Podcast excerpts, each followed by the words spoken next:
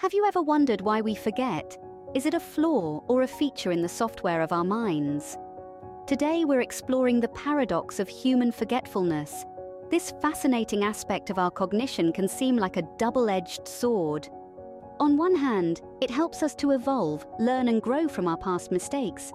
On the other, it often leads us to repeat those very same errors, a phenomenon sometimes referred to as societal amnesia. Let's delve into various perspectives on this intriguing aspect of human cognition. From the lens of philosophy, forgetfulness isn't just a cognitive glitch, but a profound statement about our existence. Take Friedrich Nietzsche, for instance, who perceived forgetfulness as an instrument of peace, a necessary condition for human happiness.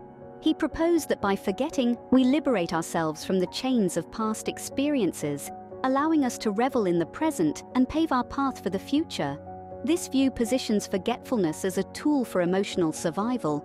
Contrastingly, Socrates, the father of Western philosophy, held a different perspective.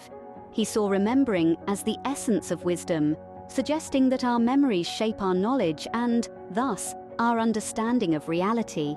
Forgetting in this context could be seen as an impediment to intellectual growth and societal progress. As we can see, philosophers have long grappled with the implications of human forgetfulness. Their perspectives invite us to ponder over the complex interplay between memory, forgetfulness, and our very existence. Moving from the philosophical to the psychological and biblical, we find more layers to our understanding of forgetfulness. Psychology suggests that forgetfulness isn't merely a flaw, but a mechanism to shield us from traumatic memories. It's a safety net, allowing us to move forward without being perpetually haunted by the past. It's a tool for survival, if you will. Shifting gears, we dive into biblical perspectives where forgetfulness takes on a different hue. Scriptures repeatedly warn us against forgetting God's teachings. In the book of Deuteronomy, for instance, we're cautioned not to forget God's laws and his acts of deliverance.